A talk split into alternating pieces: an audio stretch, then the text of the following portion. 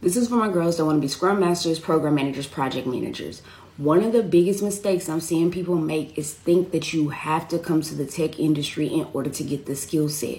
Listen, when you were thinking about becoming a project program manager, you can go get these skill sets in other industries, from nonprofits to education. You can go get the skill set. And once you have the skill set and the title, it is much easier to pivot to the tech industry. Listen, a lot of us are sitting around and we are like sleeping on money. People are ready to offer us these type of jobs, and we're ready to get the skill set, but we're not thinking strategically on how to get the skill set. If you have to, go to another industry, get the skill set, and then once you have it, pivot to the tech industry if that's what you want to do. Shortcast Club.